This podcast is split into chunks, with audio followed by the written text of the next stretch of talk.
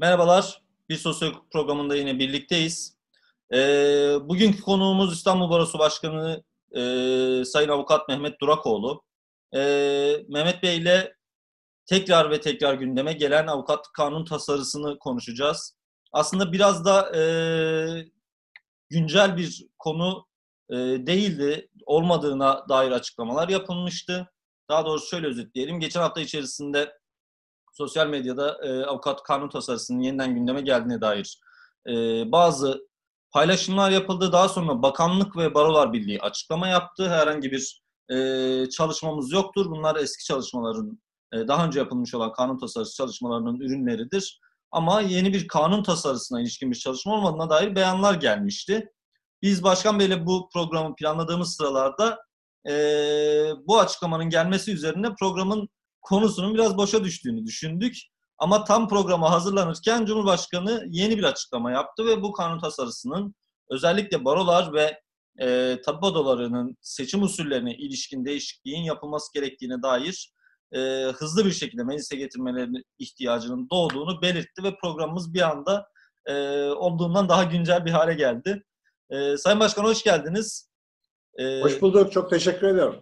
E, az önce de konuştuğumuz gibi e, biraz hızlı bir şekilde güncel bir hale geldi konu. Şimdi isterseniz kanun tasarısının e, esas amacından başlayalım. Ne dönemde bu konu ilk olarak tartışılmıştı? Türkiye'nin gündemine avukatlık kanunundaki eksikler ne zaman getirildi? E, bu bizim e, beşinci kez karşılaştığımız bir tehdit. E, bunun adını tehdit diye koymamın nedeni şimdiye dek e, dört kez yeniden gündeme gelmiş olmasına karşın e, bir süre sonra buzdolabına konulan bir e, tasarım bu. Ancak bu kez şimdiye kadar olan bitenin hepsinden çok farklı bir noktada karşı karşıya geldik. Son kez hepimizin de tanık olduğu, özellikle de Ankara Barosu ekseninde gelişen Diyanet İşleri Başkanlığı'na yönelik olarak onun yaptığı cuma hutbesi açıklaması e, olayı öyle zannediyorum ki köpürten, yeniden gündeme getiren bir neden olarak ortaya çıktı. E, çok ilginç bir e, arka planı olduğunu e, birkaç dakikadan beri düşünmeye başladım. E, çünkü e, geçen hafta içerisinde özellikle de basında e, bizim ortaya çıkardığımız, bizim tartışma ihtiyacı duyduğumuz şekilde değil ya da işte bir e, e, avukatlar topluluğunun, e, baroların, herhangi bir baronun ortaya çıkardığı şekilde değil. Basında yer alan e, avukatlığı, e, avukatlık kanunu ile ilgili e, değişikliklerin yapılacağı haberleri, giderek seçim sisteminde değişiklik yapılacağı haberleri bir anda kamuoyunun gündemine düşmüş ve kuşkusuz ki en çok barolar ve avukatlar tarafından tartışılmaya başlanmıştı. Evet. Ama ilginç bir gelişme oldu. Ee, son derece büyük bir iddiayla e, hem Türkiye Barolar Birliği Başkanı hem de e, Adalet Bakanı'nın kendisi bakanlıktan yapılan bir açıklama ile gündemlerinde böyle bir tasarının olmadığı, böyle bir teklifin olmadığı, şimdi yeni düzenlemede tasarı yok ya, böyle bir teklifin olmadığı, herhangi bir tartışmanın yapılmadığı, e, hatta Türkiye Barolar Birliği Başkanı'nın ifadesiyle havanda su dövüldüğü falan ifade edilmişti. Evet. Şimdi evet. bu ifadenin üzerinden, bu ifadelerin üzerinden henüz 24 saat geçmedi. Henüz 24 saat geçmeden e, Sayın Cumhurbaşkanı biraz evvel yaptığı açıklamada e, Türkiye Barolar Birliği ile birlikte Türk Tabipler Birliği'nin de aynı şekilde e, seçim usullerinde değişiklik yapılacak tasarıyı gündeme getireceklerini söyledi. Bu ülkedeki yürütmenin içinde bulunduğu konum itibariyle özellikle değerlendirilmesi gereken bir konudur diye düşünüyorum. Bir teklif, bir e, e, konuşulan, e, tasarımlanan bir gerçeklik var ve bu gerçeklikten Adalet Bakanı'nın haberi yok. Bize bunu anlatıyor. Yani dün daha 24 saat geçmeden evvel Adalet Bakanı'nın böyle bir düzenlemeden haberi yok. Türkiye Barolar Birliği Başkanı'nın haberi yok. Tam tersine haberleri olmadığı gibi böyle bir düzenlemenin de olmadığını düşünüyorlar. Varlığından haberleri olmadığı gibi tam tersine bir büyük iddia ile olmadığını da söylüyorlar. Yani kamuoyunu Şimdi bu- rahatlatmak amacıyla ortaya çıktılar ama zannediyorum o rahatlık aşağı yukarı 12 saat falan sürdü. Evet, ancak o kadar sürebildi. Ee, bu bir kamuoyu rahatlaması mıydı? Yoksa bu ülkede yürütmenin içinde bulunduğu durumun anlaşılması ya da anlatılması bakımından değerlendirilmesi gereken bir konum muydu? Öyle anlaşılıyor ki şimdi çok net bir biçimde görünüyor ki dünkü e, kuşkularımızın bir bölümü de buydu zaten. Evet Adalet Bakanlığı'nda böyle bir çalışma yok. Evet Adalet Bakanlığı'nda böyle bir çalışma olmadığı için Türkiye Barolar Birliği de bu çalışmanın içerisinde dolayısıyla değil. Peki ama demek ki Cumhurbaşkanı, Cumhurbaşkanlığı Hukuk Politikaları Kurulu'nda böyle bir çalışma varmış. Şimdi bu net bir biçimde ortaya çıkıyor. Türkiye'de hukuk politikalarını belirlemekle görevli olan ve bu anlamda strateji görevi olan uygulamasını da Adalet Bakanlığı'na bırakılmış olan bir işlevsellik doğrudan doğruya Cumhurbaşkanlığı bünyesinde çalıştırılmış, konuşulmuş. Sayın Cumhurbaşkanı'nın bugünkü ifadelerine göre zaten böyle bir tasarı varmış. Bu tasarı şimdi güncellenerek gündeme gelecekmiş. Bir gün evvel kendi bakanının yaptığı açıklamayı tekzip eder mahiyette Sayın Cumhurbaşkanı tarafından yapılan bu açıklamanın öncelikle bu yönüne değinmek isterim. Bunu çok anlamlı bulduğumu birkaç dakika evvel duyduğum bu açıklamayı bu açıdan son derece anlamlı bulduğumu ifade etmek istiyorum. Evet gerçekten ilginç oldu başkanım. Bir şey sorayım arada e, bu konuyla ilgili. Şimdi e, Türkiye'de yeni e, yürütme sisteminde yani anayasa değişikliği sonrasındaki yürütme sistematiğinde şimdi bir e, Cumhurbaşkanlığına bağlı, doğrudan Cumhurbaşkanlığına bağlı bir hukuk politikaları kurulu var. Bir de bildiğimiz anlamdaki e, eskiden gelen kurumumuz olan Adalet Bakanlığı var. Şimdi bu son e, 15 dakika önce öğrendiğimiz gelişmeye göre aslında belirleyicimiz Cumhurbaşkanlığına bağlı olan hukuk politikaları kurulu. Adalet Bakanlığı'na sadece bir yürütücülük görevi mi düşmüş oluyor? Yani burada herhangi bir belirleyicilik görevi tamamen fiilen ortadan kalkmış gibi bir şey anlayabilir miyiz?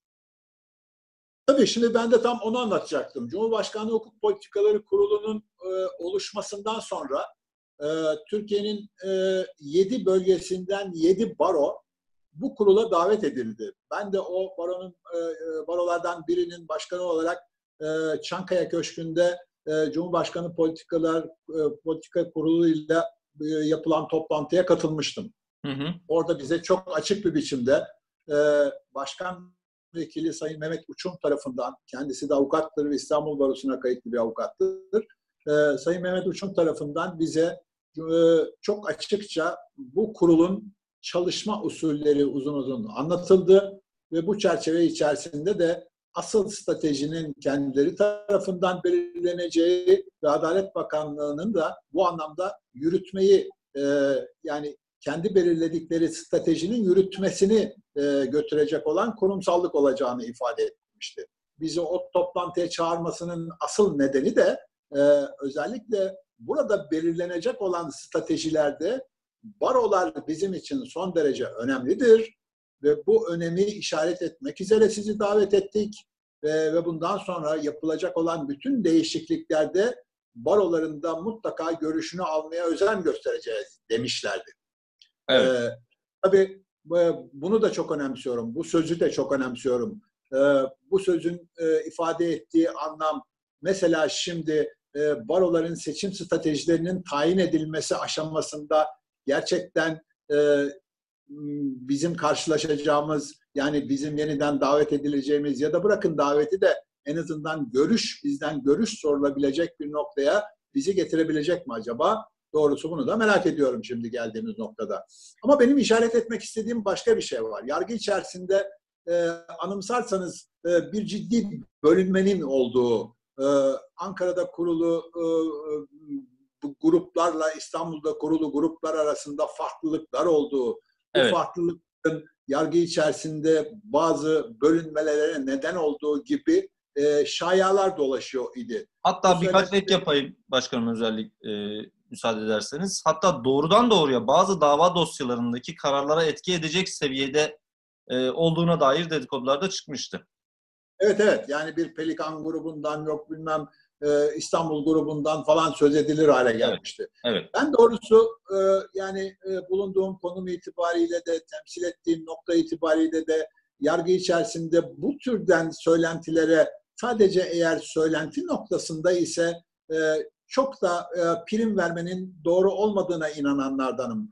E, doğrusunu isterseniz kişisel olarak Mehmet Durakoğlu e, pek çok şeyi söyleyebilir ama İstanbul Barosu olduğunuz zaman yargı içerisindeki etkin unsurlara İstanbul Barosu'nu temsil ederek konuşmaya başladığınız andan itibaren bu tür bölünmeler konusunda çok daha net bilgilere sahip olmanız gerekir diye evet. düşünüyorum. Evet.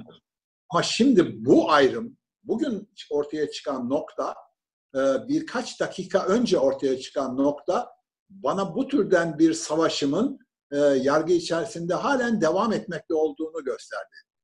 Adalet Bakanı'nın yok dediği şeyi 12 saat geçmeden Cumhurbaşkanı var dedi. Yani bunu çok önemsiyorum ve geldiğimiz nokta itibariyle bunun ne anlam ifade ettiğinin de herkes tarafından bundan sonra kendi içinde konuşulan yani baro seçimleri açısından konuşulanın dışında daha ötede anlamları olduğunu anlatmaya çalışıyorum. Bunun, bunun çok önemli olduğunu Dolayısıyla İstanbul Barosu Başkanı olarak da artık e, bunu söylemek için elinizde bir veri olduğunu kabul edebiliriz. Evet, yani bunu bunu söylemeye çalışıyorum. Yani bu, bu çok ciddi bir ayrımdır. Ee, çok ciddi bir ayrımdır ama bu ülkenin e, yargı politikalarının yürütülmesi bakımından da çok ciddi bir ayrım olacağını düşünüyorum. Burada o kadar e, o kadar kendimden emin olarak söylüyorum ki Sayın Cumhurbaşkanı'nın açıklamasında sadece bu seçim sistemlerinin değiştirilmesi değil, yargı reformu strateji belgesinde açıklanan bazı şeylerin gereğinin yerine getirilmesi konusu da hemen arkasından belirlenen bir şey. Dolayısıyla çok net bir biçimde strateji belirleme konumunda olan e, e, kurul tarafından e, bunun geliştirilmiş olduğu, bundan sonra da oradan geliştirilerek çıkartılacağı son derece net bir biçimde ortaya çıkıyor. E, bunu, bunu ortaya koyarak bu tasarı nedir'i konuşmamız gerekiyor. Peki e, az önce girdiğiniz yerden devam edelim. Eksik olan neydi yargı e, paketi, daha doğrusu strateji belgesindeki e, Cumhurbaşkanı'nın işaret ettiği eksik olan kısımlar, halen beklediğimiz düzenlemeler neredeydi? Onlarla devam edelim isterseniz. Daha sonra hazırlanan, daha önce hazırlanmış olan paketin içeriğiyle devam edebiliriz. Ee, üstadım bakın e, yargı reformu strateji belgesi biz İstanbul Barosu olarak birkaç kez yaptığımız açıklamalarla tahlil etmeye çalıştık. Ee, bu ülkede yargı reformu strateji belgesi 2019 yılında ilk kez ilan edilmişti. Yargı reformu strateji belgesi 2009'da da çıkarıldı. Hı hı. Ee, yargı reformu strateji belgesi 2015'te de çıkarıldı. 2019'da çıkarılan yargı reformu strateji belgesi bu ülkede çıkarılan üçüncü belgedir. 2009'da yargı reformu strateji belgesi çıkar, çıkarılmıştı. Son derece güzeldi. Yani karşı çıkabileceğiniz herhangi bir şey yoktu. Ee, hatta bize onu anlatırken yargının demokratikleşeceğinden söz ediyorlardı. Ne oldu? Yargıyı demokratikleştirme adı altında 2010'da o yargı reformu stratejik belgesinde yazılı olan referandumu da yapmak suretiyle anayasa değişikliği gerçekleştirdiler ve yargıyı FETÖ'ye teslim ettiler. 2009 yargı reformu strateji belgesinin bizi getirdiği nokta 2010 referandumuyla Türkiye'de yargının FETÖ'ye teslim edilmesi olayıdır. 2015'te yeniden bir yargı reformu e, e, belgesi daha çıkardılar. Bu kez 2016'da o 2010'da teslim ettikleri yargının teslim edilmiş olması nedeniyle 2016'da bu sefer FETÖ'nün darbe girişimiyle karşılaşıldı. Evet. 2000, 2015'te de yargı reformu strateji taslağı adı altında ne söyledilerse tersini yaptılar. Ne söyledilerse tersini yaptılar. Şimdi ben böylesine bir sabıkanın iki kez işlenmiş bir suçun sabıkasının geride bulunduğu bir dönemde 2019 yargı reformu strateji belgesine özel bir anlam ifade edip onu kıymetlendirip onu ciddiye alarak buralardan sonuç çıkarmasını bekleyemem.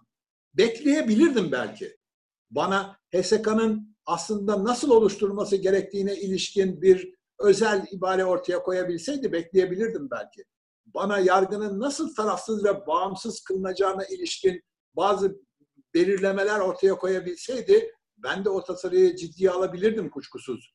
Kuşkusuz suç ceza hakimlikleri denilen müesseselerin ortadan kaldırılmasına ilişkin, onların bir otomatik tutuklama mekanizmaları haline getirilmesine ilişkin bir e, gerekçe, bir çözüm, bir yol öngörüyor olsaydı ben de ciddiye alabilirdim kuşkusuz. Bunlardan başlamayan, Türkiye'de yargıyı bağımsız ve tarafsız kılma amacı gütmeyen herhangi bir belgenin adına reform demek gibi bir naifliği taşıyamam. Yani bunu bunu kimseye anlatamazsınız, anlatmanız da mümkün olmaz. Oradan yeşil pasaport çıkabilir. Çıkmıştır da. Sorun evet. yok. Ben yeşil pasaporta karşı olduğum için söylemiyorum. Bu ülkede memuriyet yapan, 18 yıl, 15 yıl memuriyet yapan bir herhangi bir kamu e, otoritesinin, bir kamu ajanının e, pasaport aldığı yerde avukatların da yeşil pasaport alması onların hakkıdır. Onu e, bir eleştiri anlamında söylemiyorum. Ama bizim ihtiyacımız yeşil pasaport değildir. Bizim ihtiyacımız öncelikle yargının parasız ve bağımsız olmasıdır. Bizim ihtiyacımız öncelikle bu e, Hakimler Savcılar Kurulu'nun seçiminden başlayan suç ceza hakimliklerine kadar devam eden bir süreçte yaşadıklarımızdır. Bu yaşadıklarımızı ortadan kaldırabilecek olan çözümler benim için e, reformdur. Bunlar olmadığı sürece bu yargı reform strateji taslaklarına özel bir anlam e, ifade etmenin, atfetmenin e, çok da doğru olmadığı kanısındayım. Hep de böyle bakıyorum yani sonuç itibariyle. Peki Sayın Ama Başkan, ben... isterseniz e, başka bir sözünüz yoksa paketle ilgili e, isterseniz taslağın içeriğine ve ne zamandan itibaren hazırlandığına doğru e, konunun içeriğine doğru devam edelim. Şimdi Hı. bu taslağın ilk olmadığını biliyoruz. Daha doğrusu gündeme de ilk defa getirilmediğini siz de az önce söylediniz. İlk olarak ne zaman bu tartışma başladı? Kimin talebiyle başlatıldı? E, bu taslağın ilk metni hangi dönemde yazıldı? Oradan başlayarak isterseniz ilerleyelim. Bunun birkaç aşaması var. Bunlardan birincisi Sadullah Ergün döneminde e, o zamanki Metin Feyzoğlu'nun o zamanki çizgisiyle Metin Feyzoğlu'nun Sadullah Ergün'le yaptığı bir tartışmadan sonra gündeme geldi. Arkasından o e, hepimizin bildiği e, o zaman başbakan olan e, Sayın Recep Tayyip, Erdoğan'ın Metin Feyzoğlu'yla e, Danıştay'ın açılışında e, giriştiği o kavga nedeniyle gündeme geldi. Hı hı. Arkasından e, Türk Tabipler Birliği'nin e, bir açıklaması nedeniyle e, onun e, e, ibaresinin önündeki Türkiye sözcüğünün kaldırılması nedeniyle onun e, yansıması olarak Türkiye Barolar Birliği'nin de önündeki Türkiye ibaresinin kaldırılması nedeniyle gündeme geldi. Bu arada e, 2014 yılında benim de içinde bulunduğum İstanbul Barosu adına başkan yardımcısı olduğum dönemde benim de içinde bulunduğum e, şimdi ortalarda çok gezen e, bir e, tasarının alternatifi olarak bizim hazırladığımız, Türkiye Barolar Birliği'nde hazırladığımız e, bir tasarı vardı. Yani 2014'te 2013'ün sonlarında e, Adalet Bakanlığı bir bilim kurulu oluşturdu. O bilim kuruluyla bir e, e, taslak çıkarmaya çalıştı. Biz de eş zamanda e, Türkiye'nin e, 7 bölgesinden 7 baro ile Ankara, İstanbul, İzmir barolarının toplam 10 baronun katıldığı bir heyetle e, bir alternatif çalışmayı Türkiye Barolar Birliği'nde yaptık. Eş zamanlı yapıldı bütün bunlar. Ve sonunda Adalet Bakanlığı'nda böyle bir tasarı çıktı. Şimdi ortalarda çok gezen o 2014'te e, başlayan 2016-2017 yıllarını e, hedefleyen tasarıdır o. Bir de Türkiye Barolar Birliği'nde barolar tarafından hazırlanan ikili bir tasarı vardır. Bu tasarılar hiçbir zaman bir araya gelmedi. Yani bir araya gelip de ya siz ne diyorsunuz, biz ne diyoruz birleştirebilecek bir noktaya e, gelmedi. E, bir de tasarı aşaması var. Ama şimdi geldiğimiz nokta, yani şimdiye kadar bu tasarı noktasının dışında kalan bütün tartışmalar sonuç itibariyle Türkiye'de e, bir e, seçim sistemi değişikliği üzerinden konuşulmaya başlandı. Bunun Şimdi bana anlattığı bir başkanım, var. Özür dilerim. Burada araya girmek isterim. Tartışmanın temel ekseninde e, avukatlık kanunundaki avukatlık mesleğine ilişkin eksikliklerden ziyade avukatlık meslek örgütlerinin nasıl seçileceğine dair bir tartışma üzerinden yürüyor. Aynen. Ben de tam ben de tam bunu söyleyecektim zaten. Yani siyasal iktidar avukatlık mesleğinin içinde bulunduğu koşulları görmüş, bunu değerlendirmiş. Şimdi daha çağdaş, daha düzgün, daha e, falan böyle e, ihtiyaca cevap veren bir evet ihtiyaca cevap veren daha iyi bir avukatlık yasası e, çıkaralım falan hevesinde değil. Böyle bir şey söz konusu değil. E, siyasal iktidarın ilgilendiği şey bir türlü ele geçirilemeyen bu baroların nasıl ve ne biçimde ele geçirilebileceğine ilişkin bir tasarım. Onunla birlikte delege sisteminde değişiklik yapmak suretiyle bu delege sistemi değişikliğini Türkiye Barolar Birliği Genel Kurulu'na taşımak suretiyle orada özellikle de büyük barolar denilen Ankara, İstanbul, İzmir, Bursa, Antalya, Hatay, Adana gibi büyük baroların ağırlıklarının da mümkün olduğu kadar e, aşağı indirilmesiyle. Düşürülmesi. Evet. Yani e, yapılması gereken şey bu. Düşünülmesi, düşünülen şey de bu sonuç itibariyle. Bugün Sayın Cumhurbaşkanı tarafından açıklanan da bu. Yani Sayın Cumhurbaşkanı avukatlık mesleğinin iyileştirilmesi bağlamında bir avukatlık yasa tasarısının görüşülmesinden falan değil. Tamamen tamamen buna özgü olarak seçim sistemine özgü olarak bu değişikliklerin yapılması gerektiğinden söz ediyor. Şimdi bunu bir bunu bir tahlil etmemiz gerekiyor. Bir e, geneli araya gireyim isterseniz. E, bu kullandığı cümlede de vurgulayarak şunu söylüyor. Geçen günlerde tartışma konusu olan Ankara Barosu'nun Diyanet İşleri Başkanlığı tarafından yapılan açıklamaya karşı olarak e, yapmış olduğu basın açıklamasının bunu mecburiyet olarak ortaya çıkardığını söyleyerek devam etti Cumhurbaşkanı. Yani ortada avukatlık mesleğinin nasıl yapıldığına ilişkin bir şey yok. Zaten e, Ankara Cumhuriyet Başsavcılığı da bir soruşturma başlattı. Yani nihayetinde bir e, baro yönetiminin açıkladığı bir beyan üzerinden bütün meslek odalarının e, kapsama alınarak bu meslek odaları yönetimlerinin nasıl seçildiğine ilişkin düzenlemeyi yalnızca bir şey üzerinden tartışmaya açtı Cumhurbaşkanı. Bir basın açıklaması üzerinden tartışmaya açtı. Evet. Hep böyle oldu zaten. Yani hep e, e, tırnak içinde söylüyorum. Gerekirse bunu açarım. E, baroların muhalif duruşlarından kaynaklanan bir karşıtlık ifadesi olarak getirildi. Şimdiye kadar gündeme hep böyle geldi. Yani siyasal iktidar şunu anlamadı. E, barolar e, bu muhalif duruşlarını bir siyasal e, partinin muhalif duruşu olarak sergilemiyorlar. Bizim böyle bir uğraşımız yok. Biz e, Avukatlık Kanunu 76 ve 95. maddelerinin bize verdiği yetkiyle hukuk devletini korumak, hukukun üstünlüğünü gözetmek ve insan hakları ihlallerine karşı çıkmakla görevliyiz. Görevliyiz biz. Bir hassasiyet gözetmiyoruz. Bizimkisi bir duyarlılık falan değil. Biz görevimizi yerine getiriyoruz. Dolayısıyla insan hakları ihlallerinin olduğu yerlerde baroların ses çıkarması son derece doğaldır. Çünkü onların görevidir, kanundan kaynaklanan görevidir. Şimdi siyasal iktidar bunu anlamıyor. E, yani insan hakları ihlalleri nereden gelir? Muhalefetten gelmez ki. İnsan hakları ihlalleri siyasal iktidarlardan gelir. Evet. O nedenle de barolar siyasal iktidarlara karşı hep muhalif duruş sergilemişlerdir. Bu muhalif duruş sergilemesi barolara özgü bir duruşun ifadesidir. Yoksa siyasal iktidarda kim var, hangi parti var, başında kim var falan bunlarla meşgul değildir ki barolar. Yani kendilerine siyasal açıdan en yakından e, e, bağlı olduğu bir siyasal parti bile gelse yine bu kez ihlaller oradan geldiği için onlara da karşı çıkacaktır. Şimdi siyasal iktidarın anlamadığı bu. Muhalefetin sindirilmesine yönelik olarak sürdürülmekte olan genel politikaların bir uzantısıdır.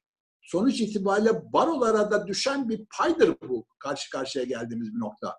Hangi muhalif unsur şu anda e, içinde bulunduğumuz konum içerisinde e, kendi etkinliğini sergileyebilecek ya da hak ettiği etkinlik düzeyine gelebilecek noktada ki böyle baktığınız zaman ortaya çıkan tablo e, öyle anlaşılıyor ki Türkiye'de yaşanmakta olan otoriterleşme eğilimlerinden şimdi barolarında kendilerine düşen payı almaları gibi bir başka zorunluluk ifade ediyor. Ama Yine burada, açıklamadaki diğer meslek odalarıyla birlikte. Tabii hepsiyle birlikte. Hepsinin evet. çünkü gerçekten ülkenin e, demokrasisiyle ilgili çok ciddi katkıları var. Yani bütün meslek odalarının çok ciddi katkıları var ve bu açıdan e, değerlendirmek gerekiyor. Ama bu işin bir tarihi var. Bakın biz e, önceki gün e, geçtiğimiz hafta içerisinde e, geçtiğimiz hafta ortasında yaptığımız açıklamada son derece net bir biçimde bunu söyledik. Otoriterleşen yapılar dünyanın her yerinde, avukatların tarihi bunu böyle yazıyor zaten. doğrudan doğruya ilk önce avukatların üzerine geliyor.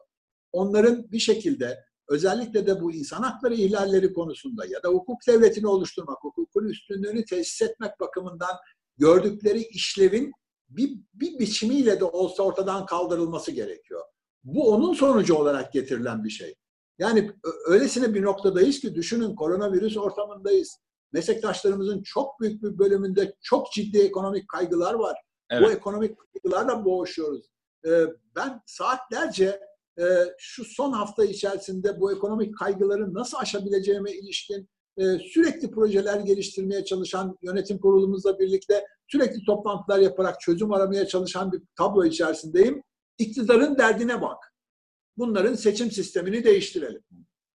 Yani daha pazartesi günü Adalet Bakanı'na avukatların içerisinde bulunduğu durumun hangi konumda bulunduğu, bu noktada devlet olarak nasıl bir yardım yapılacağı konusunda ya bırakın siz yardım yapmayı hiç değilse baroların kaynaklarının avukatlara açılması konusunda bir izin, bir katkı verin denildiğinde dahi ona evet diyemeyen e, yürütmenin şimdi asıl derdi ortaya çıkıyor. Asıl derdi neymiş meğer? Bu baroların seçimlerinin nasıl yapılacağına ilişkin böyle bir olgu. E bu ama tarihin bize öğrettiği bir gerçeklik. Tarih böyle söylüyor zaten. Yani e, e, Mussolini de böyle dememiş miydi? Avukatları ortadan kaldırmak gerekiyor dememiş miydi? Yani aslında Shakespeare'in de bu anlamda ironik bir lafı vardır. Yani e, önce avukatları ortadan kaldırmak gerekir diye. Yani ben, sürekli e, otoriterleşen rejimlerin öncelikle öncelikli hedefi avukatlar olmuştur. 12 Eylül 1980'de darbeyi yapanlar gelip İstanbul Barosu'nun kapısına mühür vurdular. O beşi bir yerdeler. O, o darbeci generaller İstanbul Barosu'nu mühürlediklerini zannettiler. Ne oldu? Biz Orhan Apaydın'ı belki şehit verdik. Belki Orhan Apaydın bu uğurda ölmeyi göze aldı. Avukatlar açısından, onların savunma hakkı açısından ama köklü bir biçimde özellikle de halkın hak arama özgürlüğünün ayakta tutulması bakımından biz belki Orhan Apaydın'ı kaybettik ama o mühürü söktük. O mühürün orada kalması mümkün olmadı. Darbecilerin uzunca bir süre darbe rejimini devam ettirmelerine rağmen mümkün olmadı. Herkesin siyasal iktidarların bunu görmesi gerekiyor. Biz avukatız ve biz sonuç itibariyle Montesquieu'dan beri siyasal iktidarların kendilerini hukukla sınırlamak istemediklerini biliriz. Burada bir sıkıntımız yok bizim. Biz sonuç itibariyle ideal bulduğumuz adalet dediğimiz değeri reel politik denilen değere feda etmemek mücadelesi yaparız. Bizim mücadelemiz özünde böyle bir mücadeledir. Adalet dediğiniz şey e, siyasal iktidarların tartışmalı değerlerine ya da ideolojilerin tartışmalı değerlerine feda edilemez. Adaletin her halükarda gerçekleştirilmesi gerekir. Bizim yaptığımız mücadele bu mücadele sonuç itibariyle. Bu mücadeleden geriye düşmemiz falan söz konusu olmaz. Bir tılsımlı cümle yok. Bir tılsımlı anlayış yok. Bu tarihin bize öğrettiği bir tek şey var. Hukuk için, adalet için demokratik protesto hakkımızı kullanmak, demokratik mücadelemizi yapmak. Biz bunun gereğini yerine getirmek zorundayız. Bunun gereğinde ne pahasına olursa olsun yerine getireceğiz. Bir gün eğer bu türden değişiklikler yaparak, bu türden antidemokratik değişiklikler yaparak, seçim sistemlerini değiştirerek, bazı iktidarları, kendileri için iktidarları daha muktedir kılabileceklerini düşünüyorlarsa yapabilirler bunu. Konjonktürel olarak bu gerçektir, olur, yapılmıştır da. İstanbul Barosu'nun kapısına mühür de vurulmuştur. Ama kimse şimdi o kapıya mühür vuranları hayırla yad etmiyor. Bunu bilmeleri gerekiyor. Ne yapacaksınız peki? Türkiye'de 130 bin avukat var. 50, 48 bin, 49 bine yaklaştı. 49 bin avukat da İstanbul'da var. Bölerseniz yüzde 35'i İstanbul'da. İstanbul, Türkiye Barolar Birliği Genel Kurulu'nda yüzde 35 ile temsil edilemiyor. Yüzde 25 ile temsil ediliyor eğer bir itiraz söz konusu olacaksa bizim itiraz etmemiz gerekiyor. Yani bizim temsiliyet oranımızda bir adaletsizlik var dememiz gerekiyor. Başkan e, ama, bir ama bunun yerine, yerine şimdi o oranı yüzde onlara yüzde sekizlere falan düşürecekler ve bunun adına da nispi temsil adı altında demokrasi diyecekler. Bu mümkün mü? Buna kim inanır? Kimi inandırabilirsiniz? Ha benim çoğunluğum var yaparım kanun kanun değil mi? O çoğunlukta bu kanunu da çıkarırım diyorsanız söylüyorum çıkarabilirsiniz belki. Ama bu, bu bir şeyi değiştirmez. Bir şeyi değiştirmeyecek. Sayın Başkan tam olarak oraya girecektim. Aslında e, süremizin de biraz sonuna doğru yaklaştık. Şunu söylemek, sormak istiyorum daha doğrusu. Taslağın temel amacı ne? Fiili olarak, somut olarak temel amacı ne? Yani e, meslek odalarının yönetimlerinin seçilmesindeki usullerle ilişkili bir değişiklik yapılacağı kesin. Onu anlıyoruz. Ama fiili olarak e, amaçladıkları şey tam olarak nedir? Burada amaçladığı şeyi e, kanuna nasıl yerleştirerek yapacaklar? Yani e, bu iktidara göre barolar susarsa, sinerse, e, olup bitene rıza gösterip işte boyun eğerlerse e, kendileri açısından iktidar olmanın ifade ettiği güç daha bir pekişecek. Yönetmek de kolaylaşacak tabii. Yani bu giderek otoriterleşen yapı e, işte hukuku bir şekilde öteleyip ertelerse, yargıyı siyasal stratejilerin parçası olmaya dönüştürebilirse e, büsbütün e, egemen olunacak e, böyle bir e, erke, bir muhalefetsiz erke e, ve orada e, amaca ulaşmada daha başarılı olabilecekler. Başkan özür dilerim. Şöyle bu. tekrar sorayım soruyor. E, kusura bakmayın. Kanunda yapılması gereken şey talep e, düşünülen esas değişikliği sordum. Aslında temel amacın bu olduğunu programın Hı. başından beri e, konuşuyoruz ama sormak istediğim şey bu yönetimlerin belirlenmesindeki usulü değiştirdiğinde Barolar Birliği'nin yapısını nasıl değiştirmiş olacak? Nasıl bu sesi kısmak konusunda daha fazla bir avantaj elde edecek? Bunu sormaya çalışıyorum. Anladım. Anladım. Daha daha pratiğini soruyorsun. Evet, pratiğini anlamda. soruyorum esas olarak. Evet. Yani şu anda e, Türkiye'deki e, 12 baroyu e, büyük olan e, e, en çok levhasında avukat kayıtlı olan e, baroları 12 baroyu bir araya getirdiğinizde e, bunların delegeleri Türkiye Barolar Birliği'nde e, çoğunluk sağlıyor. Hı hı, e, çünkü oralarda daha fazla avukat var. Yani daha açık deyişle söyleyeyim. Türkiye'de büyük olan 12 baroyu bir araya getirdiğinizde Türkiye'deki avukatların yüzde 72'sini temsil ediyor. Bu 72'nin Türkiye Barolar Birliği Genel Kurulu'na oranladığınızda da yüzde ellisi gibi bir gerçeklikle karşı karşıya kalıyorsun. Yani yüzde elliden fazlası ortaya çıkmış oluyor. Ee, bu demokratik midir, değil midir? Konuşulan şey budur. Yani avukatların levhalarında yazılı oldukları baroların temsil güçleri Türkiye Barolar Birliği'nde olmalı mıdır, olmamalı mıdır? Tartışma buradan kaynaklanıyor. Şimdi demin söylediğim gibi İstanbul Barosu'nun Türkiye Barolar Birliği'nin 552 delegesi içerisinde 138 kişilik bir ağırlığı var. Ee, bu kuşkusuz küçümsenemeyecek bir ağırlık ve demin söylediğim gibi yüzde 25'ini temsil ediyor. Ee, şimdi bu yasayı değiştirirlerse eğer e, bu değişiklik e, alternatif olarak birkaç değişiklik söz konusu. E, bu oran çok küçülecek. E, sistem şöyle çalışıyor şu anda her baroya peşin bir delege veriliyor. Baro, barolar Birliği e, e, barolar baro başkanları da delege olduğu için her baronun iki delegesi var. Hı hı. Onun dışında 100 delegeden itibaren her bir 300 100 delege açtıktan sonra 100 üyeyi açtıktan sonra her 300 üyeye bir delege e, esasıyla Türkiye Barolar Birliği'nin genel kuruluna katılacak delegeler tespit ediliyor. Dolayısıyla 300'de bir delege kazanıyorsunuz. Her baroya yeni kaydolan 300 kişi e, Barolar Birliği'ne bir de, delegenin daha fazla gitmesine neden oluyor.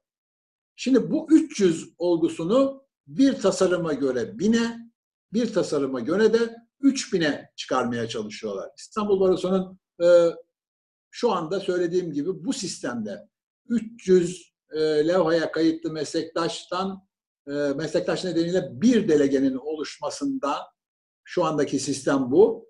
Bin, delege, e, bin üyeden bir delege oluşmasına doğru gidersek eğer 138'den 48'e düşeceğiz. 3000'de bir olursa 138'den 15'e kadar düşebileceğiz. Ya da 17'ye kadar düşebileceğiz. Buna mukabil sayısı daha az olan her baroya ikişer delege vermişti ya. Evet. Bu yeni tasarıda şimdi dörder delege veriyor. Dolayısıyla en küçük baronun dahi dört delegesi oluyor. Mesela İstanbul Barosu'nun bu çözümlemede 3000 derlerse 15, 1000 derlerse 45 delegesi olacak demektir. Bir başka deyişle çok açık bir deyişle Türkiye Barolar Birliği'nde dengeler değişecek demektir. Dolayısıyla Barolar Birliği delegasyonunu e, temsil oranından daha çok il sayısındaki şeye doğru birbirine doğru yaklaştırmak. Yani baro sayısı kadar delege oranına daha fazla yaklaştırmak gibi bir planları var diye anlıyoruz burada. Evet, evet. Dolayısıyla yani bu dengeyi da... değiştirdiğinde de Barolar Birliği'nin temel sözünü, avukatların aslında toplam olarak avukatların e, temel sözünü değiştireceğine, en azından gündeme gelen sözünü temsilcileri aracılığıyla değiştirebileceğine dair bir kanaat üzerinden yürüyor anladığımız kadarıyla. Aynen. Yani getirmeye çalıştıkları şey bu. Dolayısıyla yani sizin 50 bin avukatınız varmış. Bu Türkiye'deki avukatların %35'iymiş e, falan. Bütün bu temsiliyet dediğiniz şeye bakmıyor. Hani temsilde adalet, e, yönetimde istikrar denilen seçim sistemlerinin genel bir ifadesi vardır ya. Bu ikisini de ortadan kaldırıyor. Temsilde adalet söz konusu değil. Zaten nispi temsilde amaçlanan şeylerden birisi de yönetilemez barolar ortaya koyabilmek. Ama bu tehditlerin e, asla e, e, yani asla e, ötelenmemesi, ertelenmemesi gereken bakış açılarının temelinde bence e, demokrasinin kılıcı olarak bunu tepemizde tutmaları var. Bunu yıllardır tutarlar. Sayın Başkan bu beşinci olduğunu söylemiştiniz programın başında. Evet. Ee, beşinci kez bunun gündeme geldiğini. Daha önceki dördüncü kezde nasıl engellendi? Ee, bunu sorayım kanunlaşması. Ee, şimdiki e, gündeme gelişinde bunun kanunlaşma ihtimalini ne oranda görüyorsunuz? Ee, Türkiye'nin otoriterleşme eğilimlerinin e, yaşadığımız bu süreçle de bağımlı olarak e, gelişme sürecine baktığımda e, bu kez kanunlaşma ihtimalinin daha yüksek olduğunu görüyorum. Hı hı. E, Ekim ayında baroların genel kurulları da olduğu için e, bu genel kurullara da yetişecek bir çözüm arayışı içerisinde e, olduklarını düşünüyorum. E, Sayın Cumhurbaşkanı'nın bugün yaptığı açıklamalardan satır başlarında çıkardığım bir an evvel bunun Türkiye Büyük Millet Meclisi gündemine getirilmesi e, meselesidir. E, şimdiye kadarkilerden farklı bir noktada bulunduğumuz kanısındayım. Bu kanımı güçlendiren olgulardan bir tanesi demin söylediğim otoriterleşme. E, diğeri de e, özellikle de koronavirüs nedeniyle ortaya çıkan e, siyasal e, boşluğun e, yani siyaset yapılamazlığın e, e, bir biçimiyle de olsa başka gündemlerle örtülmesi gerekliliğinin ortaya çıkardığı sonuç. Evet. Ee, evet. Bunu özellikle de Diyanet İşleri Başkanlığı'nın Cuma hutbesi, e, Ankara Barosu'na, Diyarbakır Barosu'na açılan soruşturmalar, İstanbul Barosu'na açılan soruşturmalara falan baktığınızda e, çok uygun bir zemin olduğu, bir siyasal zemin olduğu, kendileri açısından baktığımda bir siyasal zemin olduğunu görebiliyorum. O nedenle bugün ortaya çıkan durumu e, daha bir ciddiye alıyorum. E, ama öyle sanıyorum ki e, burada yapacağımız mücadeleler, anlatımlarımız e, bir ölçüde de e, işin şeklini değiştirmek bakımından e, etkili olabilir. Bu noktaya gelinebilir belki. Şimdiye kadar e, pek çok e, argüman kullanarak gelinmişti. Bu argümanlar e, yeniden işleyebilir mi? E, söylediğim gibi sanmıyorum. E, ama özellikle e, ta e, programa başlarken söylediğim e, o yönetimsel ikiliğin e, burada ciddi bir tartışma konusu olabileceğini, e, bu tartışmanın sonunda bu işin başka noktalara da taşınabileceğini, eğer taşınabilirse oralarda ortaya çıkabilecek olan sonuçların bu sonucu da değiştirebileceğini Benim. çok böyle e, şeyli bir cümle kurduğumun farkındayım. Yani anlaşılmaz bir cümle kurduğumun farkındayım ama satır aralarından bir şeyler çıkarmaya çalışın. Evet, ee, anladım baş, başka bir noktaya bizi sürükleyebilecek bir ikili yapının e, bizi belki de e, bu bu süreçten de çıkarabileceğini düşünebiliyorum. Anladım Sayın Başkan. Ee, aşağı yukarı programın sonuna doğru geldik. e, özellikle vurgulamak istediğiniz bir şey varsa onu alayım ve e, programı sonlandıralım. E, buraya çok teşekkür ederim. Çok kısa bir e, meslektaşlardan gelen birkaç şeyle e, konunun biraz dışında sayılabilecek ama aslında değil. E, biliyorsunuz hala tutuklu meslektaşlarımız var e, ve geçen gün size e, Twitter'da yapılan haksız bir eleştiri cevaplayışınızı da görmüştüm. E, onu da e, hatırlatarak devam edeyim. E, tutuklu meslektaşlarla ilgili herhangi bir açıklama yapmadığınız konusundaki bir eleştiriydi. Doğrudan siz e, cevabı buradan tekrarlayın ve orada tutuklu meslektaşların halihazırdaki durumuyla ilgili de belki bir aydınlatma ihtiyacı var e, diye anlıyorum. E, sorulmasını istenilen sorulardan.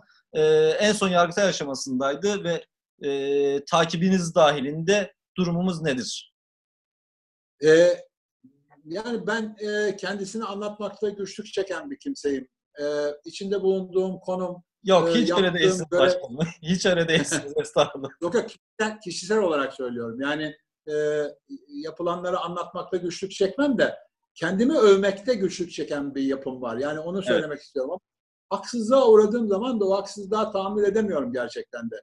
E, yani baro başkanlığı yapıyorsunuz. E, sizi çok seven insanlar da vardır. Sizi bir kaşık suda boğmak isteyen insanlar da vardır. Evet, e, bunların evet. hepsini görüyorsunuz. Bunları da doğal karşılamanız gerekiyor. Eğer gerçekten e, demokratik bir yönetim biçimine inanıyorsanız başka yapacağınız bir şey de yok sonuç itibariyle.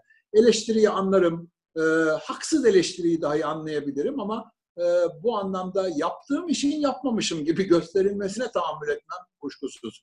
E, gerçekten de ben şahade e, meslektaşlarımla ilgili olarak açılan davaya tab başından en ağır tepkileri gösterenlerden birisi oldum.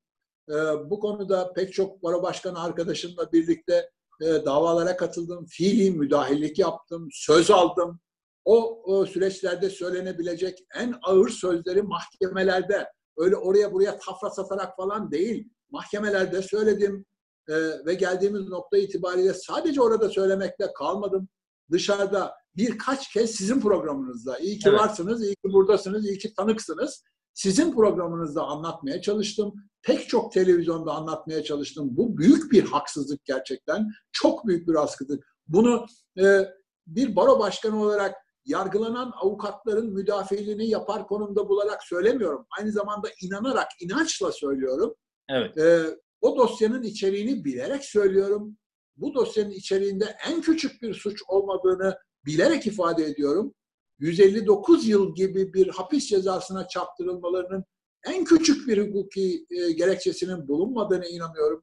Bunu fırsat bulduğum bütün oturumlarda ifade ediyorum ve o bunu e, anlatmaya çalışıyorum. E, geldiğimiz süreç içerisinde bu süreçten nasıl çıkarızın e, yanıtını da oluşturmaya çalışıyorum.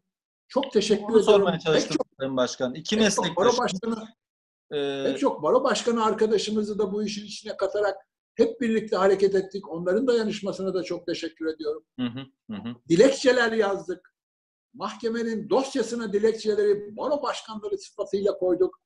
Yani meslektaşlarımızla ilgili ne yapılması gerekiyorsa onları yaptığımızı düşünüyorum. Daha ötesinde kendilerini ziyarete gittiğimde e, o dönemde başlattıkları e, özellikle de ölüm oruçlarının sona erdirilmesine ilişkin çabalar gösterdiğimi düşünüyorum. O çabalar sonucunda e, yani o ölüm oruçlarının sonlandırılmasına ilişkin e, açıklamaların e, yapılması da bana kalmıştı. Ben yapmıştım. E, yani bu, bu, bunları e, benim yargılananın avukat olduğu ve avukatlığı nedeniyle yargılandığı bir noktada İstanbul Barosu olarak eksiklik söyleyebilecek kimsenin olmadığını düşünüyorum. Bakın çok net bir işimdeyiz. Sadece bu davayla ilgili değil. Bu davaya yürekten inandığım için söylüyorum. Yüreğimden inandığım için bu davanın mücadelesini yaptım. Ama öbür tarafta e, avukatlığı nedeniyle yargılanan herkesle ilgili olarak onun bir biçimiyle de olsa e, arkasında durmak, barosunun onun e, arkasında durduğunu kanıtlamaya çalıştım. e, bu açıdan ama e, bu program nedeniyle e, ben bütün meslektaşlarımdan aslında belki de sözlerimin sonunda özür dilemem gerekiyor. Şu anlattıklarımızın, bu konuştuklarımızın e, ben bir e, baroculuk yapan bir baro başkanı olarak çok önemli olduğuna inanıyorum. E, eğer e, bu ülkede yargı bağımsız olmazsa, barolar baskı altında olursa, avukatların örgütlü gücü sindirilmeye, susturulmaya çalışılırsa eğer, avukatların hiçbirinin avukatlık yapamayacağına inandığım için bu mücadeleyi yapıyorum. Ama bütün meslektaşlarımdan özür diliyorum. Çünkü onların şu andaki sorunlarının bu olmadığını biliyorum. Çok büyük bir kesim, meslektaşlarımızın çok büyük bir kesimi bir buçuk aydır adliyelere gidemiyorlar ve daha bir buçuk ay gidemeyecekler. Bunun ifade ettiği sonucun ekonomik olarak kendine nasıl yansıdığını ve o ekonomik yansımanın hayata nasıl aksettiğini çok iyi anlayarak, bilerek söylüyorum. Ben de avukatlık yapıyorum. Ben de bazı şeylerden mahrum kalmış bir avukat olarak ifade ediyorum. Bu kadar yıldan sonra ben mahrum kalıyorsam kimilerinin e, kimlerin daha nasıl mahrum kaldıklarını çok şeyle e, çok büyük bir empatiyle anlayabiliyorum. Bizim aslında bunları konuşmamız gerekiyordu. Bizim aslında bu alanda neler yapabileceğimizi konuşmamız gerekiyordu. Meslektaşlarımızı bir ölçüde de olsa ferahlatabilecek bazı şeyler yapabilir miyiz, yaptık mı? Belki bunları anlatmamız gerekiyordu. Evet. Ama e, başka şeyleri konuşmak zorunda kaldık. İnşallah onları da konuşuruz. Belki diğer programda Sayın Başkan. Söyleyeceğiniz başka bir cümle yoksa e, ben teşekkür ederek programı sonlandırmak isterim. Son cümlem çok teşekkür ederim. Çok sağ olun. Bana bu fırsatı verdiniz. Açıklaması ee, böyle ilk oldu. Cumhurbaşkanı'nın açıklamasıyla evet. birlikte e, ilk açıklamaları, ilk e, dakik e, değerlendirmeleri de burada yapmış olduk. Çok, çok teşekkür ederiz. Çok sağ olun Sayın Başkan. Evet, e, Başkanın dediği gibi aslında çok hazırlıklı da değildik. E, daha önce bir hazırlığını yapmıştık programın ama biraz boşa düşmüştü. Cumhurbaşkanı'nın açıklamalarıyla e, sanki doğrudan telefon bağlantısına bağlanmış ve anında görüş almış gibi olduk. E, başkana teşekkür ederiz. Sosyal hukukta bu hafta e, tekrar tekrar gündeme getirilen ve başkanın değişiyle demokrasinin kılıcı haline getirilen bir tehdit unsuru haline getirilen e, avukat kanunu yasa tasarısını konuştuk. E, bir sonraki bir programda başka bir konuyla yine karşınızda olacağız. Hoşçakalın.